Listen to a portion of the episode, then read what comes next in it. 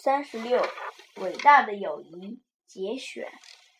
马克思和恩格斯是好朋友，他们共同研究学问，共同领导国际工人运动，共同办报、编杂志，共同起草文件。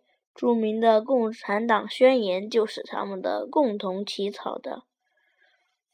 恩格斯曾经在曼彻斯特一家工厂里做过事。有一个时期，为了维持马克思的生活，他宁愿经营自己十分厌恶的商业，把挣来的钱分给马克思十磅、一百磅，连续不断的给马克思汇去。